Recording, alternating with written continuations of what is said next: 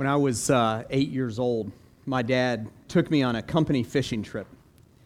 And uh, I remember it well because he was the manager in a sales office. Uh, they sold uh, dictation equipment, and uh, he, back in the 70s and 80s, had a, a, very good career with this one company. And so, as a reward uh, for his salesmen uh, doing well, he took them on, on a overnight fishing trip on the Gulf Coast of Florida we were living in Orlando at the time, and I remember Dad and I driving over there and meeting um, all of his buddies and coworkers and employees and that sort of thing.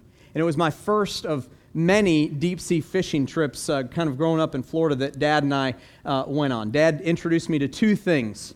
He introduced me to golf, and he introduced me to fishing. Golf stuck, fishing, not so much.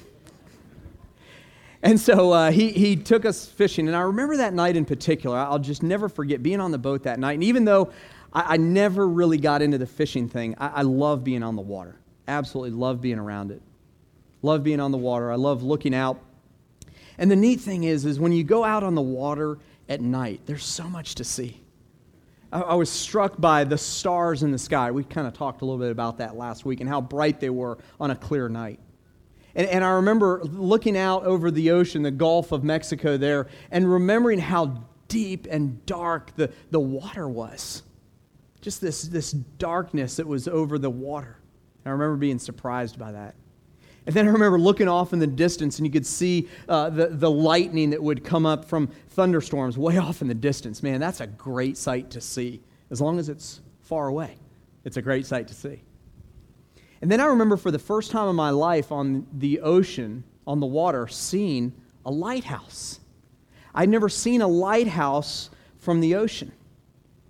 I'd seen the lighthouse, a lighthouse from land, but I remember that night looking out and seeing a lighthouse and seeing that beam of light that kind of swept across the sea. Then it would come back around and it would hit the sea again. And I kind of grew up uh, looking at lighthouses. And perhaps it's no coincidence that I live on Hilton Head Island, where a lighthouse is such an iconic image for our area. Lighthouses have been used really since the Roman Empire. Back in that day and age, they would have a bonfire up on top of a knoll or a hill. And it would help guide a ship to safety or around something that was dangerous, or it would bring it into a port. And then in the 18th century, we, learned how to magnify light. And lighthouses would carry light not just a few hundred yards off the, the coast, but it would carry it 20 and 30 miles off the coast where you could see light. And ships began to use these lighthouses in a deeper way.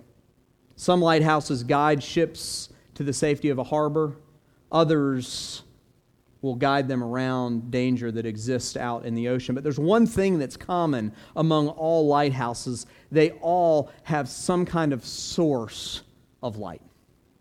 Within them is a source of light. Today it's electrical. Back then it was driven by oil or some kind of gas. And there's always a source of light in a lighthouse. I, I love lighthouses. Cynthia and I uh, honeymooned uh, in Newport, Rhode Island, and we looked out, and there was a lighthouse there, right there at Castle Inn, at, on, on the Castle Inn Hill, and it was a lighthouse that shed light over the area. And we actually have a picture of those in our house that have been on our walls for the last 17 years. And so lighthouses uh, illuminate the darkness, and they do that because inside of them somewhere is this source of light.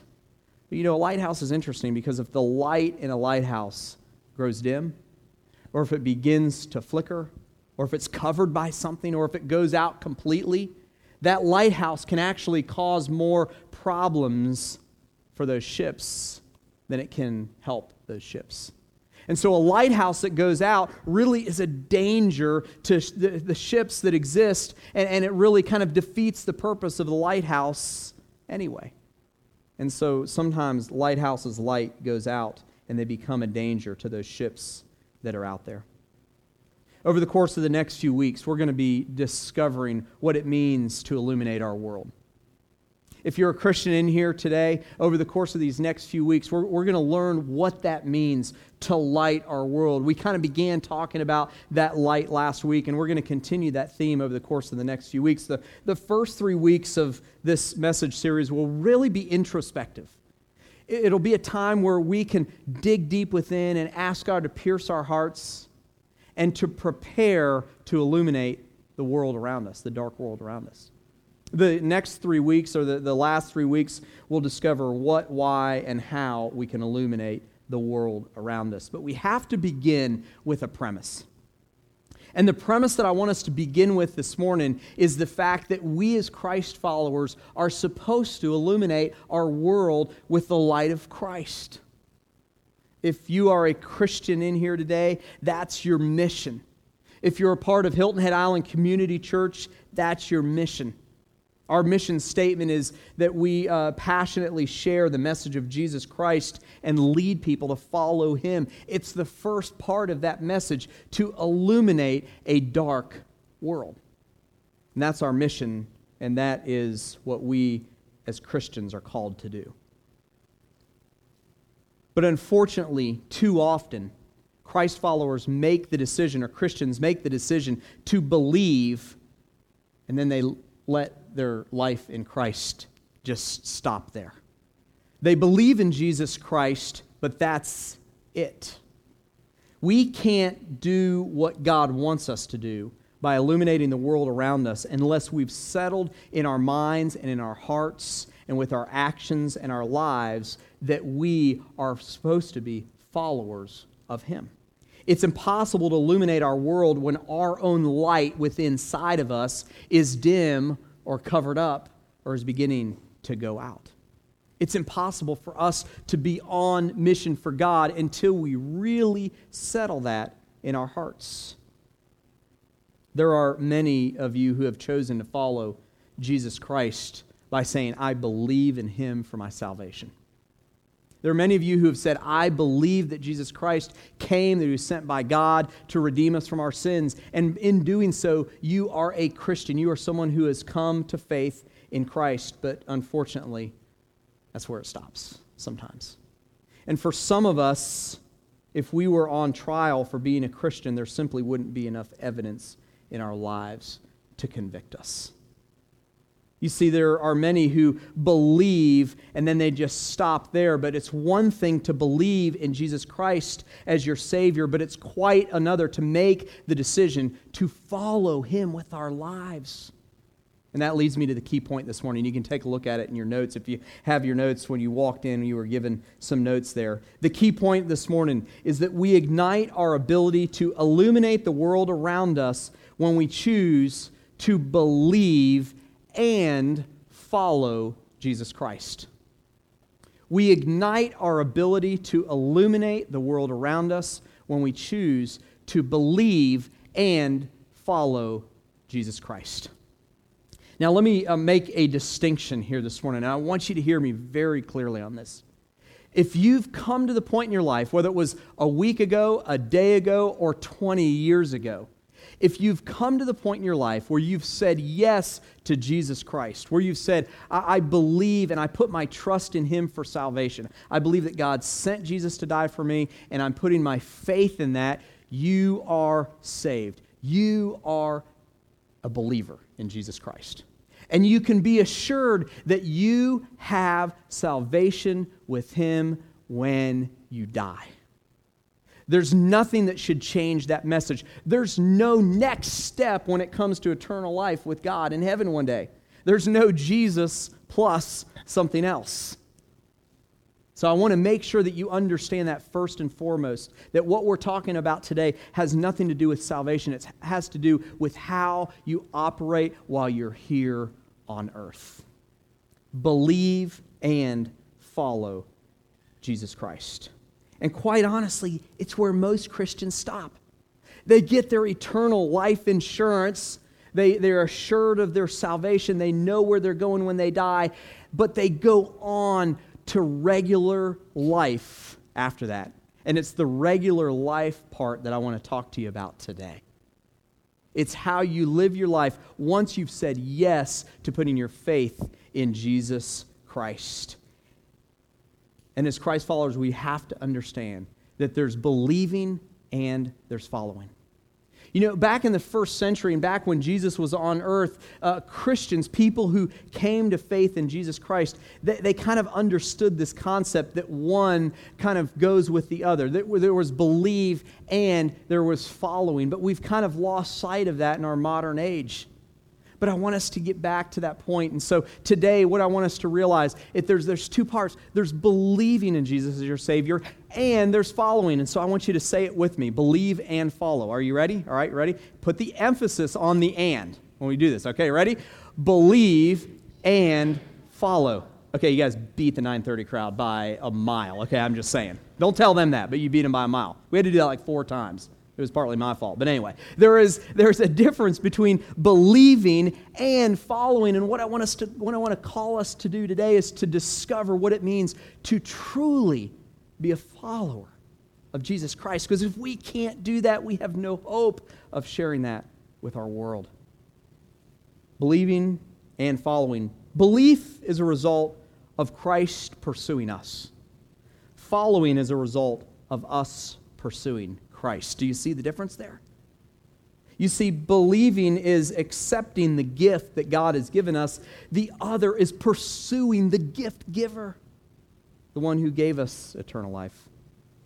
One of the greatest things that you'll ever have, the greatest thing that you'll ever have, is the hope of eternal life, and it costs you nothing. Following Jesus will cost you something. It just will. It will cost you something. One is easy, one is just a decision that's to be made, the other is an ongoing decision that takes daily discipline. Becoming a believer in Jesus ensures that you will have a perfect and eternal life with Him in heaven when you die. Becoming a follower of Jesus ensures that you will face opposition, conflict, and pain in life. Aren't I making you happy today? But here's the problem so many churches, so many pastors, so, so many people in the Christian community say, accept Jesus Christ as your Savior, and everything's going to be awesome. And that's just a lie, isn't it? It's just a lie. Yes, you'll have eternal life. Yes, you have the power of God that you can tap into in your life to help you through life on earth. But, but there's, there cost something for those of us who say, I want to truly be a follower of Jesus Christ, not just a believer. There's a distinction between the two. But what does it mean? Well, take a look at your notes. Let's try to answer that question. If you have your Bibles, turn to Matthew 4. We're going to be in several different passages beginning in Matthew 4, 4 Matthew chapter 4. Following Jesus means you willingly, first of all, choose to give every part of your life to Jesus. Choosing to give, uh, uh, being a follower means that you willingly choose to give every part of your life to Jesus Christ. Now, I, I realize that once you believe in Him, you're giving a part of your life to Him. You're giving that part that you trust Him for eternal life. And, and I understand that and I get that. But, but what following means is it means that you give up everything to follow Him. I think to best understand that, we need to take a look at what happened when Jesus was pulling his disciples near him. He, he, he made his way up to the Sea of Galilee before his ministry started. And he went up to Galilee, and the Bible tells us that he began to have people that were following him, just like rabbis did in that day and age. There were different rabbis in the Jewish community, and they would have followers. And so we see in Matthew 4 Jesus beginning to gather some of his followers around him. Take a look at Matthew 4. 18 through 22. While walking by the Sea of Galilee, he had two brothers, Simon, who is called Peter, we'll call him Peter, and Andrew, his brother, casting a net into the sea. Can you tell I'm not a fisherman? I'm not even going to try to uh, do that. Okay, for they were casting a net in the sea, for they were fishermen. Verse 19, he said to them, Follow me, and I will make you fishers of men. Take a look at verse 20. Immediately, say it with me, immediately they left their nets and followed him. Verse 20, and going on from there, he saw two other brothers, James the son of Zebedee, and John his brother, in the boat with Zebedee their father, mending their nets, and he called them. Immediately, say it with me, immediately, verse 22, they left the boat and their father Poor old Zebedee, man, he's left in the boat by himself, mending those nets. And they followed Jesus. We, we have two different sets of brothers, but that wasn't the only thing that they had in common. These, these were fishermen. Now, one thing that we uh, may not understand is that in that day and age around Galilee, these were very successful fishermen. They had a lot of worldly kind of acclaim. In fact, uh, there's some indications that James and John were potentially going to have their business, the business that their father had started handed to them. And, and so J- uh, James and John and Andrew and Peter, they didn't come out of desperate circumstances. They weren't the type of people who we kind of think of who were outcasts and down and out. They didn't come from desperation. And we sometimes have this idea that there was Jesus back in his day and he had all these followers, and all these followers came out of desperate circumstances. And there were those who came out of desperate circumstances for sure. But these four men that Jesus begins to talk about here in Matthew 4, they came out of good circumstances. They kind of had life by the tail. They were kind of on top of things. Things were going well. And I think what that proves, and that's kind of an underlying distinction that we need to make, and what it proves is, is that it, it takes a clear, conscious decision to be a true follower of Jesus Christ. I mean, these, these men weren't hopeless, they weren't helpless, and they made a choice to be followers of Jesus Christ. There's another one that made a choice. In fact, it's the one who's writing from this book that we're reading from today. His name's Matthew, and he writes about himself in Matthew 9. As Jesus passed on from there in Matthew 9 9, he saw a man called Matthew sitting at the tax booth. H&R Block, right? He's in Walmart and he's sitting by his tax booth at H&R Block. Okay, no, I'm just kidding. And he said to them, "Follow me." And he rose and he followed him.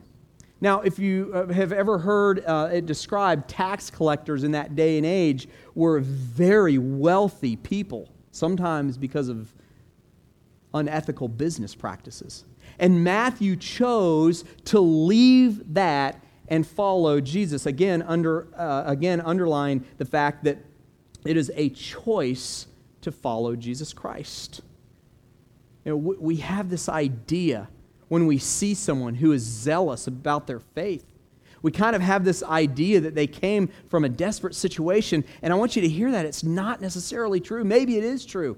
I mean, we all come from some kind of desperation because we have no hope without Jesus. But the point is, is that there is a conscious choice to follow Jesus that we make at some point in time after we believe.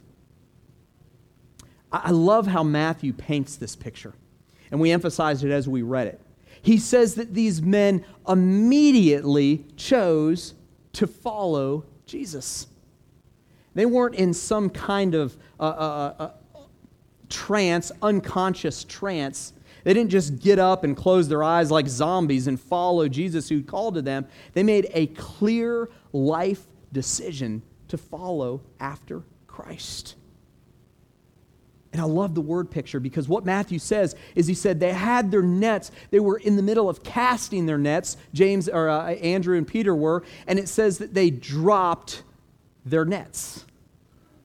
And it says that James and his brother John, along with their dad Zebedee, had the nets and they were mending those fishing nets and they dropped their nets and they followed Jesus Christ hear me this morning. When they made the decision to drop what they were holding in their hands, they made the decision to drop their future, to drop their source of income, to drop their family connection, to drop the security that was so ingrained in them that their dad and their business would take care of them.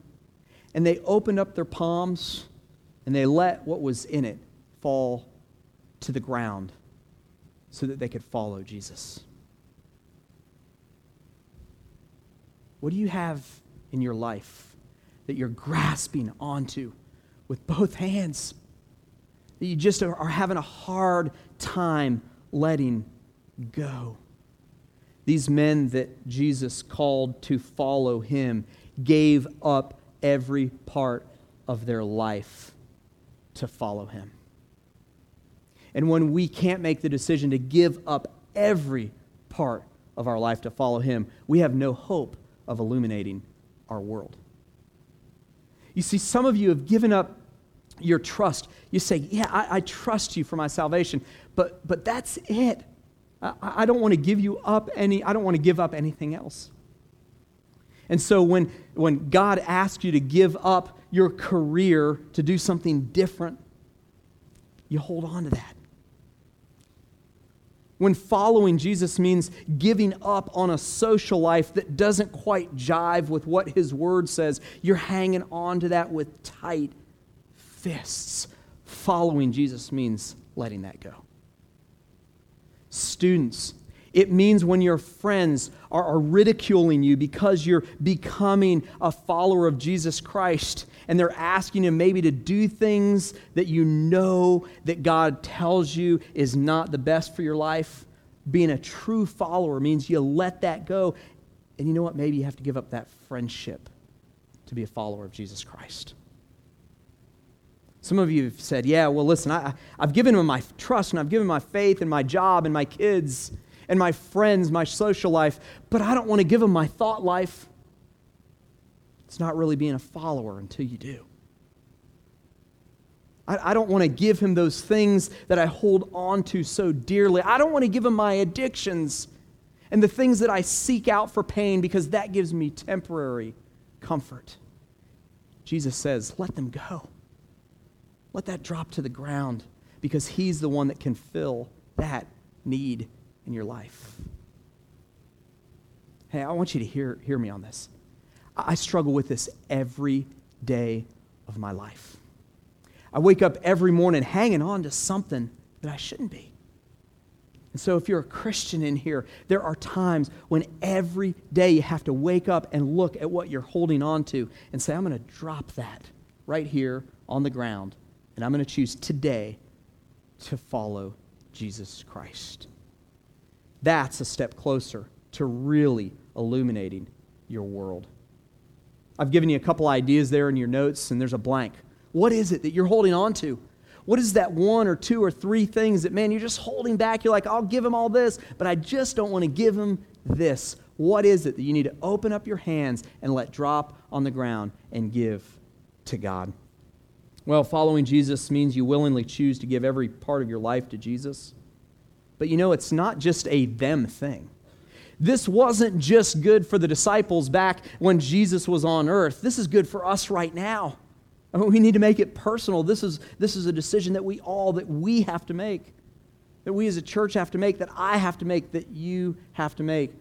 You have to choose whether or not you're going to be a true follower of Him. And some of you have come to faith intellectually, you investigated Scripture, and you came to faith, just like maybe Lee Strobel or Chuck Colson did, and you said, You know, I understand that God loves me, and I understand that He gave up His Son, and I believe in Him.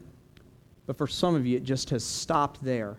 And unfortunately, your heart, maybe over a period of time, has grown cold to His leading in your life. Take a look at the second point. Following Jesus means that you willingly allow your heart to be shaped by Jesus. You willingly allow your heart to be shaped by Jesus. I want you to hear something. We can't illuminate our world with the life changing message of Jesus Christ if our own heart is hard to his change in our lives. We can't do it. We can't tell others about the life changing power of Jesus Christ if we ourselves aren't willing and able and ready to be shaped by him when I got out of college, Cynthia and I got married three weeks later, and we moved to South Florida, and I began interviewing for jobs. It was 1995, a long time ago, and I interviewed for several jobs. I interviewed for a job that I would be selling uh, ads to radio stations, a, a, company that sold software around the world. I interviewed with a company that um, sold long distance phone cards. I remember that day and age. And I interviewed with a company that sold paper and paper products. I was this close to a decision to be on a career path that would have led me down the path to being Dwight Schrute from The Office, okay? But then I got a job with a company where I sold telephone systems, and I really enjoyed that job, and it was a good job, and uh, I, I had some success. I had a lot of failure, but I had some success. And as I got to know that business and the telephone system, I, kind of had a crisis moment when um, I began looking at other phone systems and that sort of thing, and I began to ask myself the question is the, the product that I'm selling really the best one out there?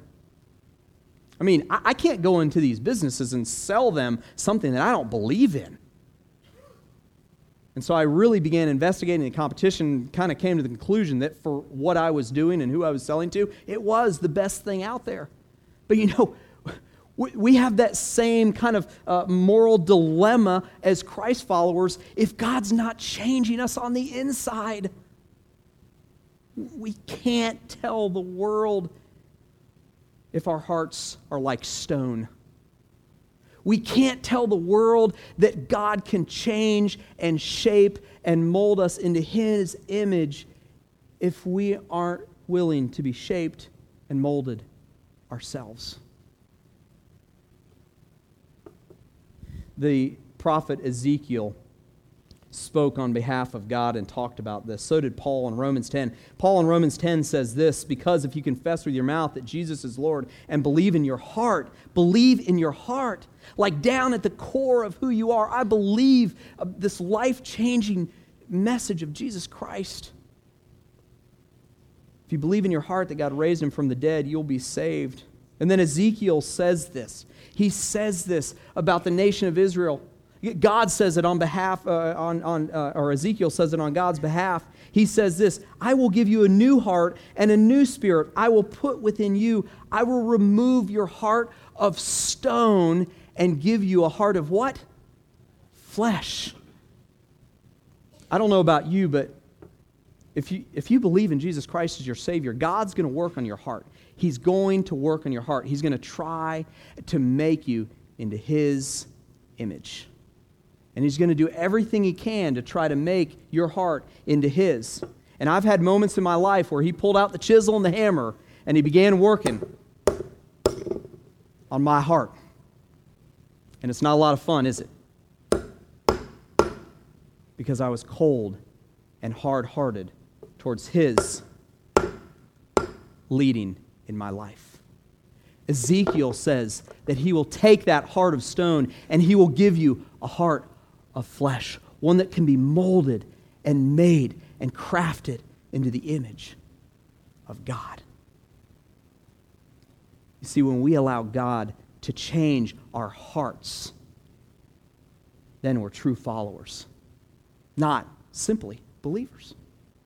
That's when we become true followers. What does that mean?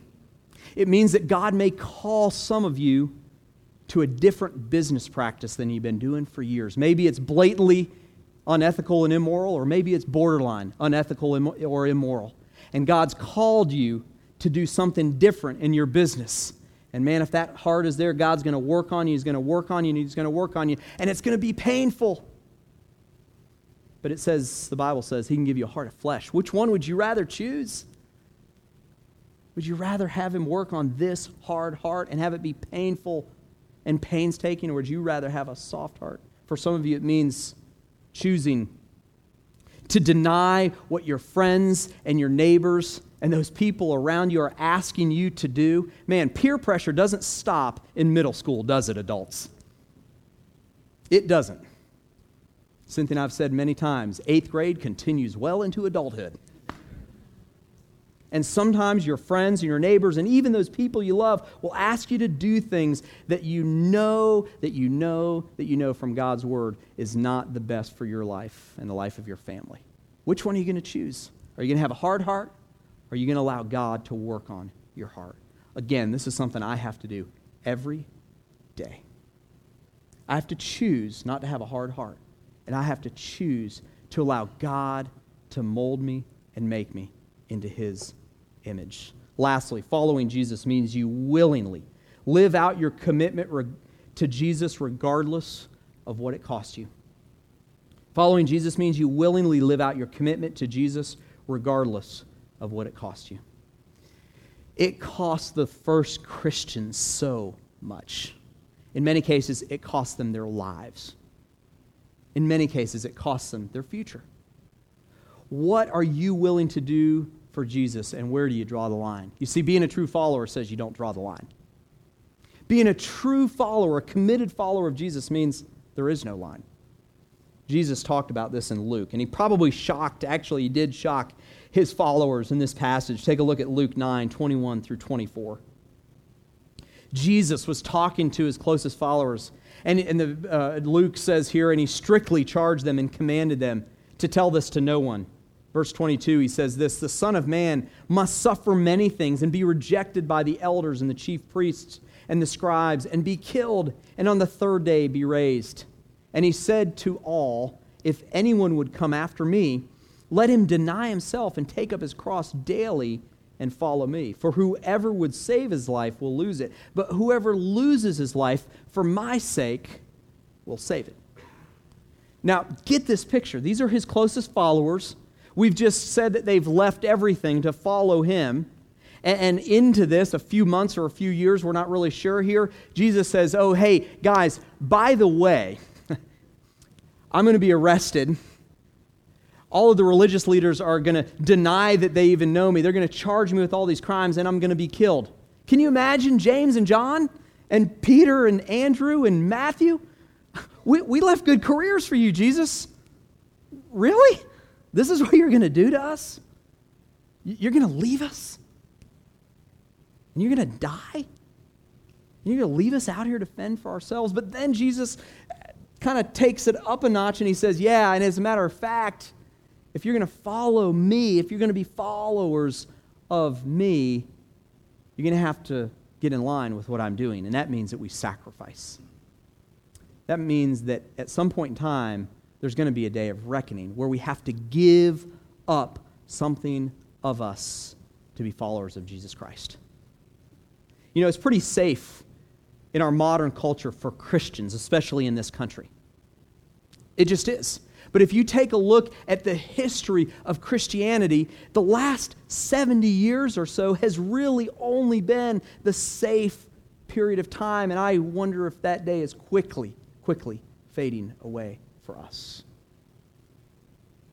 There may be a time when you have to give up what you've done in the past. There may be a time that you have to give up your previous religious upbringing to follow Jesus Christ. There might be a time when you have to give up what your family tradition is to follow Jesus Christ.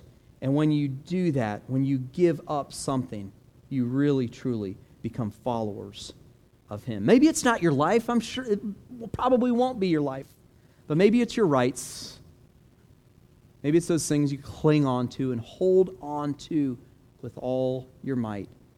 Sometimes being a follower of Jesus Christ means that you are committed to Him, regardless of what other people say, and regardless of how they respond to you being a follower of Christ. Are you simply a believer? Are you truly a follower of His? There was a lighthouse keeper, story of a lighthouse keeper. He kept a lighthouse along a dangerous coast, and he was given enough oil for that lighthouse for one month to keep that light burning in that lighthouse. Well, one day a woman asked for some oil so that her children could stay warm. The lighthouse keeper gladly gave it to her. The farmer came, a farmer came, and he needed some oil for a lamp so he could study, and the lighthouse keeper gladly gave it up. Still, another farmer needed some oil for a tractor and for his fields so that they could be plowed and he could feed his family. And the keeper saw each of these worthy needs, and he measured out just enough oil to satisfy all of those needs. But near the end of the month, what happened? the tank in that lighthouse went out. And the light grew dim. And that night, the beacon went dark. And three ships crashed upon the rocks, and more than a hundred sailors lost their lives. When a government official investigated, the man explained what he had done and why. You were given one task and one task alone, they told him. It was to keep the light burning. Everything else was secondary. Everything else didn't matter. You were supposed to keep the light burning. If you've come to faith in Jesus Christ, that's your job. That's where it starts. That's how you illuminate your world. That's the igniting of the, your life in Christ is to dig deep and to search within and find out am I simply a believer or am I truly a follower of Christ? I'm going to ask you each to answer that question here over these next few moments. Father God, thank you for what you did on the cross. Thank you, God, for the sacrifice that you made. Oh, there's nothing that can compare to that. You died so that we could have life in heaven one day. And Father, we're so grateful for that. But God, today I, I, pray for those who are in here and that light is growing dim. Maybe it has been for years. Maybe they've allowed the comfort of this world and the things of life to kind of crowd that out and to let that light grow dim. And Father, I pray for those who are in here today and they need to have that ignition happen in their life again. They need a renewed commitment. They need to say, Today, I'm going to I'm going to recommit to Jesus Christ. Oh, they've given their life to you years ago in terms of believing you for salvation but they're not really followers. And I pray for those who are in here today who need to recommit their life to you and become followers once again. If you're in here today and you say, Todd, just like James and John were holding on to those nets and Andrew and Peter like they were holding on, I got white knuckles because I'm holding on to something that I really don't want to give to God. If you're in here today and you need to let go of something in your life to follow Him, just in the quietness of this place, with every head bowed and every eye closed, I'm just going to ask you to raise your hand so I can pray for you. Amen. Amen. Amen. Amen. And if you're in here today and, and you say, Todd, man, my heart has become stone over these past years and months, and, and I need God to take that heart of stone and replace it with that flesh. If you're in here today and you say, man, I'm in that category, just raise your hand. I want to pray for you as well. Amen. Amen. Anyone else? If you're in here today and you've never asked Jesus to be your Savior, and you want to say yes to putting your faith in Him today, I'm just going to ask you to raise your hand. Amen. Amen. Amen. Any others in here today who want to accept Jesus Christ as their Savior? If you want to put your faith and your trust in Jesus, I'm going to pray a prayer and I'm just going to ask you just to pray it along silently in your heart with me. There's nothing magical in these words at all. It all has to do with your heart and the condition of your heart. It's a prayer that goes like this God, thank you for loving me, and thank you for sending Jesus to the cross to die for my sins. Today I confess of my sins, and I ask you Jesus to be my Savior. Help me to turn from the old way of living and to live for you. If you prayed that prayer along with me, I'm just going to ask you to raise your hand once again this morning. Thank you. Thank you. Father, thank you for those who have accepted you as their Savior. Thank you for those who said yes to believing in you, and I pray that you would help them just to anchor their faith in you and your word. And Father, I, I pray for those Christ followers who are in here, those Christians who are in here, who said, Man, I need, I need a new heart. I need a flesh heart, one that God can shape and mold, and one that He can make me into His image. And Father, I pray that you would take that old stone heart out and that you would give them a heart of flesh.